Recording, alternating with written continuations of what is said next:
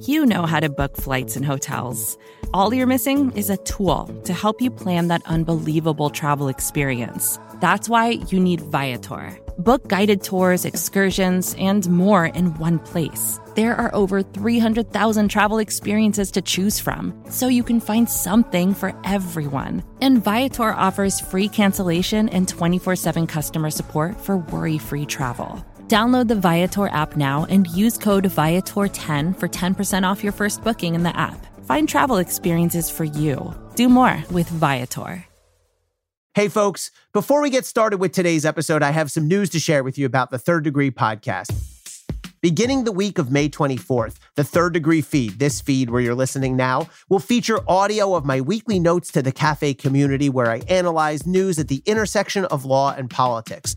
We'll be dialing back the current Monday, Wednesday, Friday format a bit because we're turning our attention to a brand new podcast. I'm going to tell you now, this thing will blow your mind when you hear it. I don't want to say too much at the moment, but it draws on my experience as a prosecutor in the Southern District of New York. I can't wait to tell you more about it in the coming weeks, and I can't wait to drop it. I can't wait for you to hear it. So, thanks for listening. As always, please keep sending us any thoughts and questions you may have to letters at cafe.com. From Cafe and the Vox Media Podcast Network, this is Third Degree. I'm Elie Honig.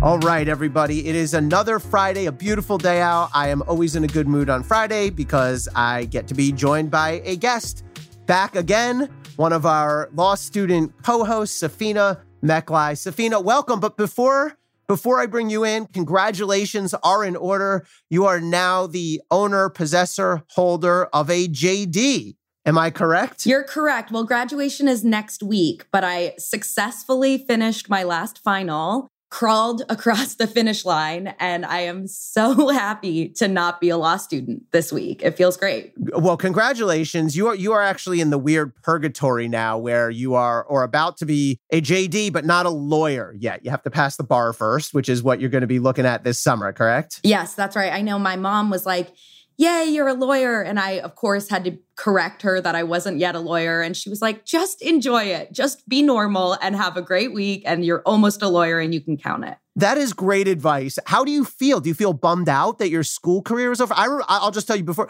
I remember this was a weird time in life because for me, I, I didn't take any years off in between. So from kindergarten through what would be, I guess, if you did the grades, 19th grade. Wow. I guess, right? You are in school. Like you have more or less the same rhythm. You have your spring break, you have exams, you have start of school, and then all of a sudden it's over. And now you're kind of a professional or about to be one. So I remember it felt weird, satisfying, but also a little unsettling. Where, where are you at? It's definitely unsettling. I am still waking up at like 7 a.m. in a panic that I have an exam to take or a class to get on. And before today I had an open Zoom in three days, which felt really great. But yeah, I, I, took some years off between undergrad and law school. So I've had a taste of the professional working world. And I came back to school because I was feeling nostalgic for being in school. And, you know, there's like something nice about getting to be in a conversation where everything is theoretical, there are no stakes. And so I'm already feeling that I'm going to miss that. Yeah, I, I think I think you will. But oh, always, what's next, right? And there's always good stuff next. Can I just brag one one time on your behalf, and and I will embarrass you and, and announce that you gave your school's your law school's graduation speech as the I guess president of your class. How was that, and what what was the best part of that? What were you most proud of for that? Well, I got to talk about my mom, which was really great, and that felt really good because she's like my biggest cheerleader. And, you know, she's a scientist and always jokes that she has no idea how I got the desire to become a lawyer. And I loved getting to talk about the fact that she is an incredible advocate and totally the reason that I went to law school. So it was weird because we recorded the speech, but it airs at our graduation next week. So I'm excited for all my friends to see it too. Well, I'm sure your friends will be proud of you, and I'm sure your mom will be, to use the way my people would phrase it, your mom will be kvelling. I don't know if you know that term. No. There's no exact English e- equal for it, but it, it means like about to pass out with pride. Great. That is a very useful term that I can be uh, incorporating into my life next week. Exactly. Uh, well, congratulations. we still have it's it's also been a fascinating week in the sort of outside world, the real world of law and media. And the first thing that jumped out to me was that the judge in the Derek Chauvin case, and you and I had talked about this, came out with a ruling that I think presages what he is going to do in the sentencing. And you and I talked about, I think last time you were on, that the prosecution, they had the conviction all wrapped up and they were arguing for five aggravating sentencing factors. And I think we ticked through them all and sort of talked about the likelihood the judge would find them. Well, the judge made his ruling this week and he found four of the five apply. And I think the ruling itself has some really interesting pieces to it. So I know you've taken a look at it now. So two of the five, I think, were no brainers. One, that children were present. Obviously, they were. They testified at the trial. That's an aggravator under Minnesota law. And two, that Derek Chauvin abused a position of public authority. Of course, he was a cop in full cop uniform, responding to a scene as a cop. Those two were, were kind of no brainers. Then there were three that I think that were maybe contestable. So the first one was whether Derek Chauvin used particular cruelty in the way he committed this crime. And I thought there was a little bit of wiggle room here, but I think you and I concluded that there was a good argument for it. And the judge found that he did use it. And, and the judge really uses some pretty specific examples. For example, the judge talks about, quote, the prolonged use of this technique, meaning the knee to the neck, was particularly egregious in that George Floyd made it clear he was unable to breathe and expressed the view that he was dying as a result of the officer's restraint. So I found that really interesting. And the other thing the judge found that I find really not just interesting, but important to what's going to come next is the judge did find that the crime involved three or more people, meaning the other cops, which is kind of an awkward position for everybody because those three cops are still waiting for their trial in August. Now, the judge made a point of saying, I'm not making any opinion here on their guilt or non guilt. That'll be up to trial. However, I do find that the crime involved them in some respect. What was your reaction to, to those pieces of the ruling, the particular cruelty and the fact that it involved multiple people? What do you read into that? I was definitely struck also by the language that the opinion used. It was pretty short, but I feel like the judge was clearly expressing condemnation of the tactics used that you know he was colorful in his language describing the cruelty and i found that sort of vindicating in some ways i feel like he was channeling some of the language that the public had used to describe the crime. And so i was hopeful that he would find that was an aggravating factor that existed but i was surprised at the language that he used including like that george floyd was begging for his life that he was scared. I mean he was clearly um, responding to that to the public also. And as far as the other three persons present, I was really surprised, you know, that he was able to say that they were involved, but also make no findings as to their culpability for their own trials. And I was curious if it could be grounds for a mistrial, how it would come up in their case, if there was a way, even thinking about jury selection for the three other officers. What if potential jurors had read this order? How do you sort of separate this order from their case? Oh, that a lot of good questions in there. So, first of all, you're right. The language in this ruling, which is only about five pages, the judge does talk about an egregious abuse, and, and he talks about, you know, George Floyd was terrified as he was dying. I mean, the judge really comes through with a sort of very concise ruling, but it's also sort of visceral in a way that I think is signaling that the judge is not not looking to go low here on the sentence. And we can talk about what that ultimate sentence may be. How does this play for the other three is so interesting you know, look, the judge had to rule on this before that trial, right? Because Chauvin's being sentenced in June and the trial's in August. So the, the judge couldn't punt this. I'm sure he would have if he could have. This, this ruling that three others were involved, or at least three people were involved total. I do think you're right. They're going to have to vet the jury because if the jury knows this, I mean, you have to be following the case fairly closely, but it's possible. I mean, I'm sure it's front page news in Minneapolis. And if the jury reads, oh, the judge found there were other people involved in the crime, they're going to think, I mean, look, that's a very, it takes some mental gymnastics to say, yes, I find others were involved. No, this has no, no reflection of my view on whether they were involved or, or, or liable or guilty. It's the kind of sort of mental trick that lawyers are asked to perform and jurors sometimes are asked to perform, right? I mean, another one is the Fifth Amendment. The judge always tells the jury, well, the defendant in this case did not take the stand, but you're not to draw any inference from that. And I think you and I have talked about from the time you're a kid, if someone gets accused of something and doesn't defend themselves, you naturally assume, well, they must be hiding something. But jurors are instructed, you know, don't do that, which is contrary to sort of the way that people think. So you're right. I do think this is going to be another complicating factor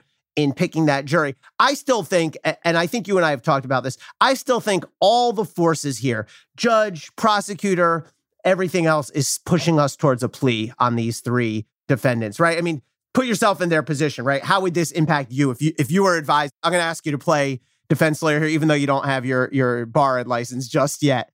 What would you make of this? Let's say you're representing Thomas Lane or or, or Tou Thao or Alexander Kueng, you know, one of the other three lawyers.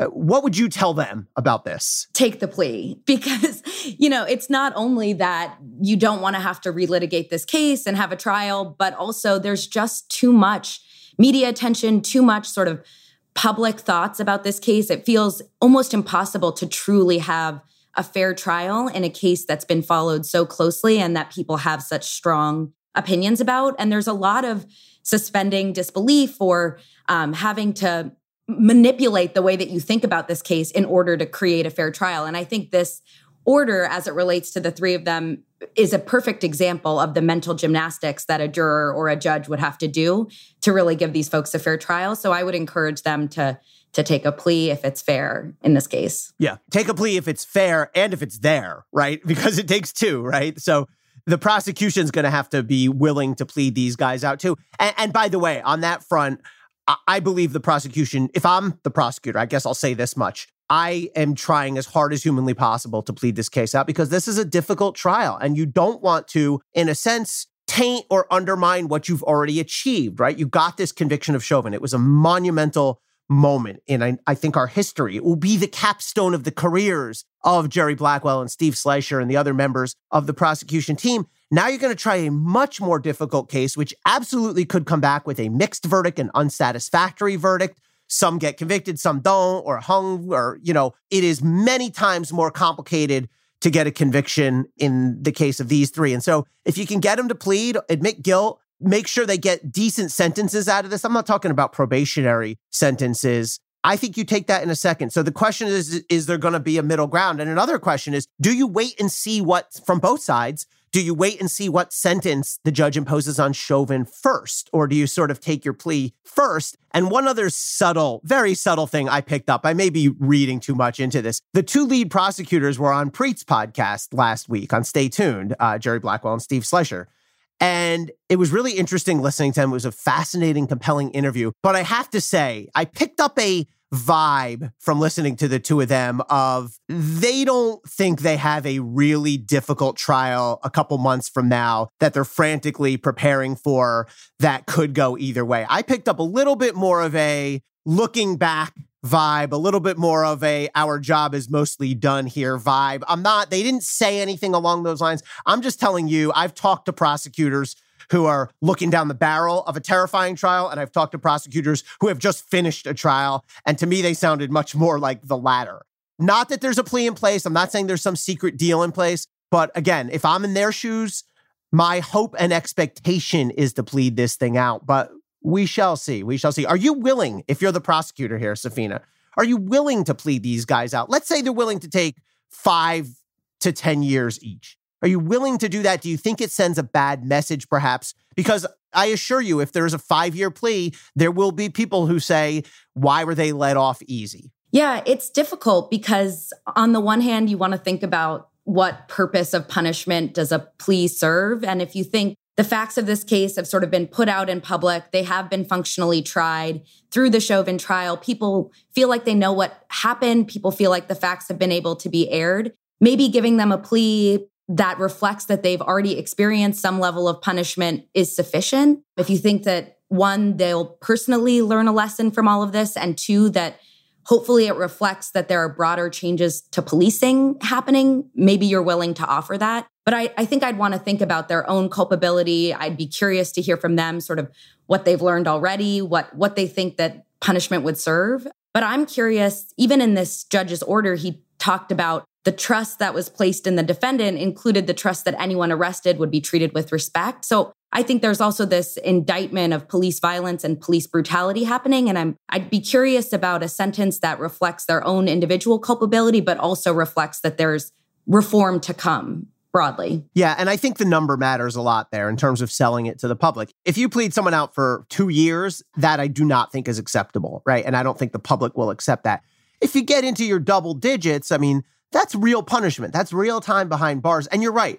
You know, we do, I do, I'm guilty of this. I always call them the other three, the other three. We lump them all together. But they all did different things that day. And some of them did worse than others. And I think that would need to be reflected for, for the idea of sort of appropriate and proportional punishment as well. So, some very difficult, sort of intricate, strategic, and tactical moves about to happen. And, and as they used to say on the TV show The Wire, which is fantastic, everything, it's all connected, right? Every, or uh, everything's connected. And every move, and I think the judge understands this and the prosecutors understand this. The judge's ruling on, on the four aggravating factors matters a lot here in the calculation. It weighs in really in the prosecutor's favor.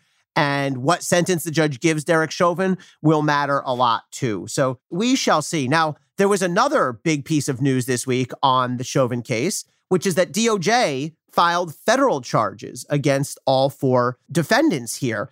And I talked on the uh, uh, an earlier episode of Third Degree about sort of breaking down those charges. And what I found interesting is that the way that some of those charges were phrased as failure to intervene, failure to render medical aid. But here's the question I want to ask you. What do you make of the way DOJ is using its power and its resources here? And, I guess to phrase it more broadly, you know, DOJ has sort of struggled for years with this question of where do we get involved in these police violence cases and where do we not get involved? And so, does it make sense for DOJ to charge cases that have already been charged in the state and to do it before we even know the full outcome, before we know who will be convicted and what the sentences will be. In other words, would it make sense for DOJ to say, here's our policy, basically? We're going to investigate these cases. We're going to wait and see what happens at the state first. Because if the states prosecute these cases and the cops get enormous punishments 20 years, 40 years, life there's not going to be a need for us to come in. Or is it the better tack for DOJ to say, we have to do what we have to do? And what happens in the state is not really our issue. And we have to make a statement here with our prosecutorial powers. Which do you think is the better approach? Yeah. On the one hand, I guess in thinking about the theories of federalism, DOJ is accountable to a different constituency, accountable to us as citizens of the federal government. And so I think there's political calculations that even if the state is doing its job and bringing these cases, DOJ still has a responsibility to bring the cases where there are federal charges. So I sort of get the impulse to bring the charges. But in thinking practically, if a defendant is already charged at the state level, if you're essentially going to bring a charge that's going to come out with like a concurrent sentence, is it a good use of resources? And I wonder about is it better if DOJ focuses its authority on pattern and practice investigations? Or are there police violence cases and we know that there are that don't get as much public attention that you know don't bring the same kind of public energy that don't bring state charges? And maybe a better use of DOJ energy and resources is to find the cases that aren't getting the attention in the states and bring those cases federally either pattern and practice on the whole or individual cases where we're just not seeing charges at the state level. So i think it makes sense that they have the authority. There are federal charges available here, but maybe it makes more sense to focus on the cases that aren't getting so much attention or they have the ability to focus on structural change. And I think people want to see structural change here. Yeah, I think that's, I think you laid out the arguments sort of perfectly there. On the one hand, they do have limited resources. And if this becomes a trial of these four officers. It could be severed. It could be split up into four separate trials, theoretically, even, or it could be two. It's up to the judge, or it could be one trial. But that's a heavy lift. And if you take it out to an extreme, what would happen if all four of these police officers get maxed out? What, what would happen if everyone in the state got 40 years each? And now DOJ is adding on top of that, right? Is that the best use of your resources when they don't have infinite resources, especially not in civil rights, not not in the sort of police reform area. So would it be better to go elsewhere? By the way, talk about everything's connected here. The federal charges weigh in as well because, you know, now if you're a defendant, any of these guys, you're looking at multiple trials, right? Even Chauvin's looking at two more trials because he was indicted not just for George Floyd, but for, according to the allegations, vicious assault on a 14 year old unrelated to this. So every one of these defendants is now looking at two more trials. And, you know, to me, that pushes even more strongly for them to try to plead out. It would be what we call a, um, a, global plea, meaning you plead to everything at once, everyone sort of signs on board. On the other hand, DOJ, I think, feels like it's important, particularly in these early days, particularly coming on the heels of the Trump administration, DOJ under Trump, and the way it was handled under Jeff Sessions and Bill Barr, which was essentially more or less indifferent to police cases, right? They essentially stopped doing those pattern and practice civil investigations. They were not aggressive at all in charging police officers with acts of violence or excessive force. So I, I, I wonder if they're trying to make a statement here, trying to send a message to the public that we are not going to tolerate this. We are going to step in. We are going to bring charges if we deem them appropriate, regardless of whether the state has dropped the hammer on these guys or regardless of whether the state has failed to charge altogether. We're going to do what we have to do. So I do wonder if there's a uh, you know, a public messaging sensitivity happening here. I'm very curious to hear about your experience in just being a prosecutor in the changing media landscape. I imagine early on in your prosecuting career, you followed maybe local news, local papers closely. And I wonder how that influenced some of your charging decisions or if it influenced your behavior at all in, in trial, even. And I'm wondering how that's changed now when local newspapers are sort of disappearing, but maybe we're able to be even closer to the public on, say, Twitter. And I wonder how prosecutors sort of leverage Twitter or follow Twitter and how it impacts their decisions. Yeah. So, gosh, there's a lot of issues there. So, let, let me start with this Do prosecutors read the media? Absolutely, especially your own case, right? I mean, you know, if you know your case is being written up in, in the newspapers, it wasn't so much when I was trying cases, my cases weren't really on Twitter, but they'd be in the New York Post and the Daily News and occasionally the New York Times. And oh, you would absorb every word of that because you wanted to know what was being said. You were wondering, are jurors reading this? They're not supposed to, but I always suspected that at least some did inadvertently or perhaps intentionally. I also will say this newspapers, and this I've said publicly, prosecutors rely on investigative reporting for leads all the time. I mean, especially your local reporting. When I was a, uh, with the Jersey AG's office, all the time someone would do an investigative piece on corruption or shady dealings at the Middlesex County Water Commission or, you know, you name it. And we would go, whoa, we should take, you know, th- I mean, sometimes you would read it and go, this is nothing, but sometimes you would read it and say, wow, this, this could be something here. So prosecutors are not by any means above taking in media. In fact, I would say in our heart of hearts, we are voracious consumers of uh, certainly our own media, but also media around our offices and around the cases that we're doing.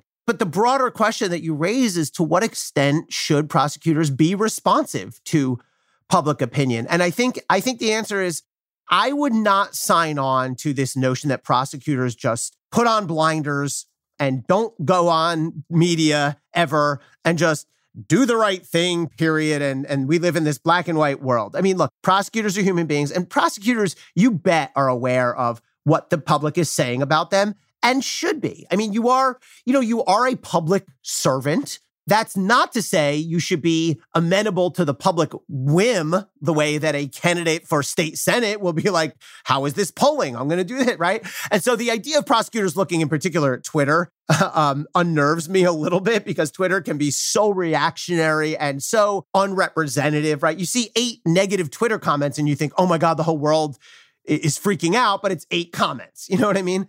So I wonder actually, Twitter wasn't that big until really sort of the end of my time as a prosecutor. I mean, I, I, was a prosecutor up until 2018. So I guess I was a little behind the times on Twitter. But yeah, we, we always wanted to know what was being said. And I do think there's some legitimacy in a case like Chauvin, for example. And, and again, I think the prosecutors talked about this with Preet. They said we understood the world was watching, we understood the stakes here. And do you charge a defendant with something extra because of that? I don't think so. I can't imagine you would. Do you seek a higher sentence because of that? I really hope not. But do you bring an appreciation for the gravity of what you're doing to the way you present the case, to the way you comport yourself?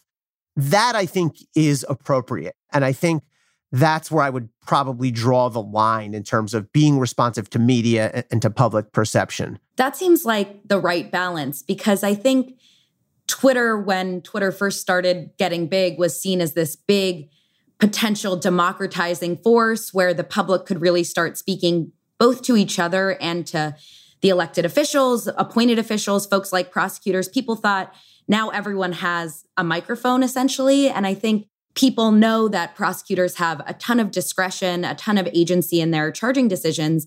And maybe there's a hopeful democratizing function that Twitter can have in, in speaking to prosecutors' offices about what's important to them, what policies they want to see, what kinds of things they want to see brought. But at the end of the day, you hope that there's also some distance. Like maybe prosecutors need a kind of media training to know the difference between Twitter bots creating controversy over a potential charge versus a real reflection of what it is that communities want or need or what communities are defining safety to be. So it seems like there has to still be some distance, some processing, some use of discretion, but I I like the hopefulness that maybe the public can speak, but you know that comes back to the whole prisoners of politics thing where the public can also be particularly harsh or punitive. And it's not a, a, true reflection i think of, of what people want. So there has to be some sort of filter i think in order for the for twitter to be useful it is really important to have that filter and i just i'm i'm laughing to myself because i'm remembering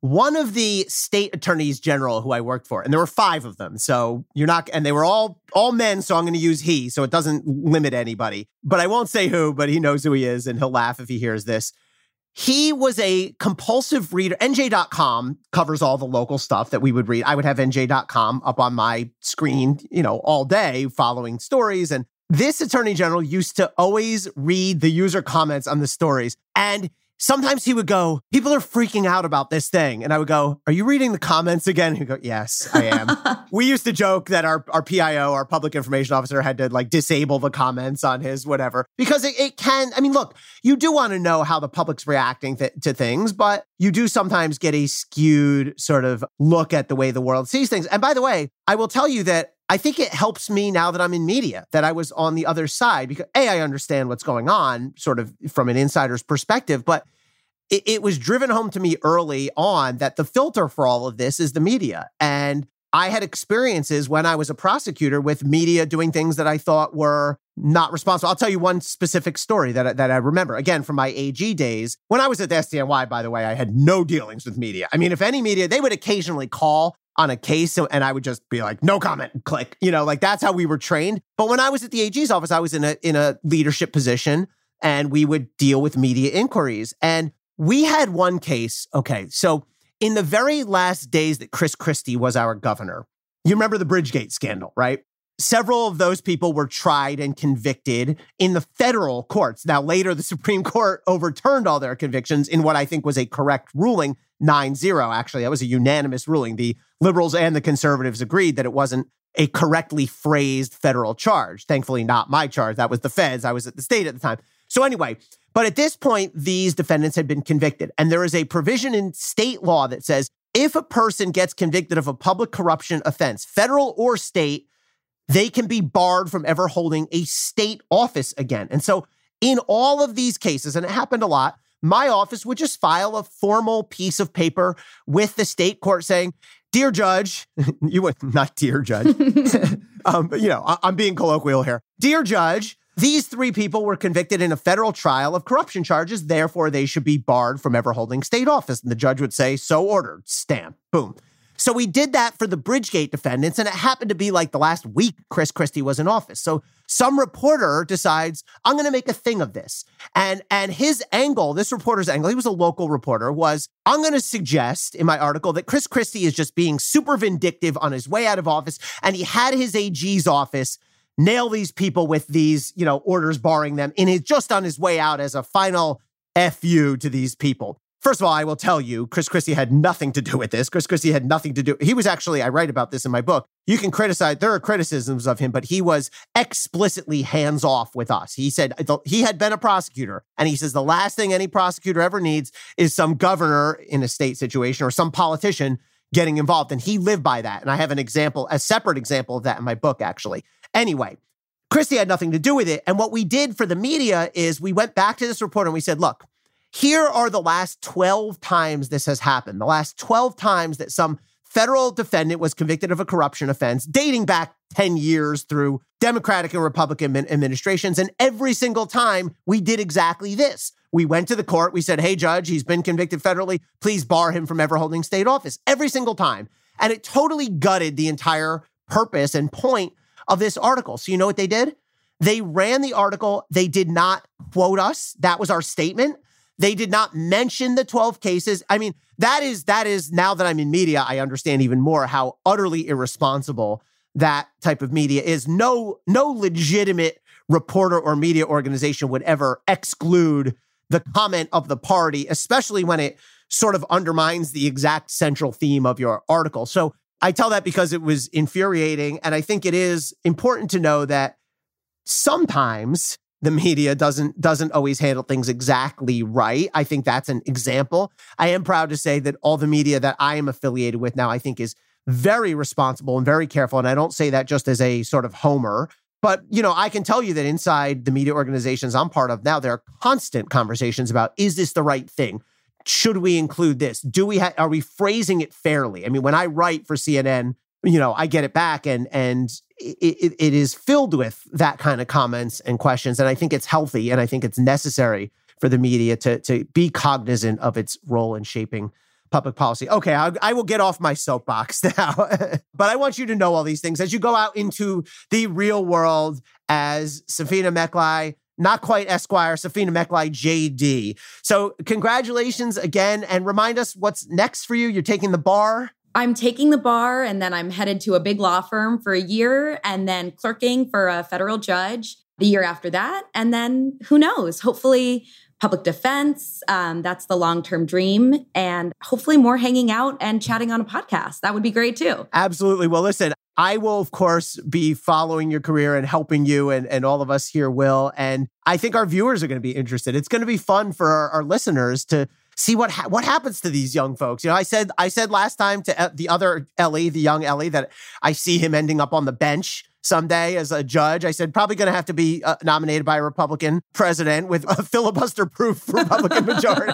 Safina, I'm trying to think. I, I could see, absolutely see you as a defense lawyer. I could see you as a prosecutor. I could, and that's a compliment to say I could see you as either. Thank you. I take that as a compliment. I'll be following it, and we'll all be following. Thanks again for joining us here, Safina. Just a couple days after after you finish finals. Thank you so much. It's been great to be on the podcast. It's been great to do these shows. I feel like this has been a great extra part of law school. I've learned the law better by having these conversations. Oh, wonderful. I, I love to hear that. Thank you, everyone, for tuning in again. And as always, send us your thoughts, questions, or comments to letters at cafe.com.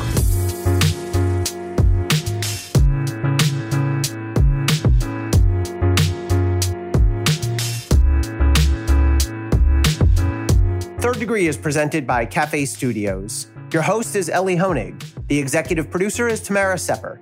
The senior producer is Adam Waller. The technical director is David Tatasciore.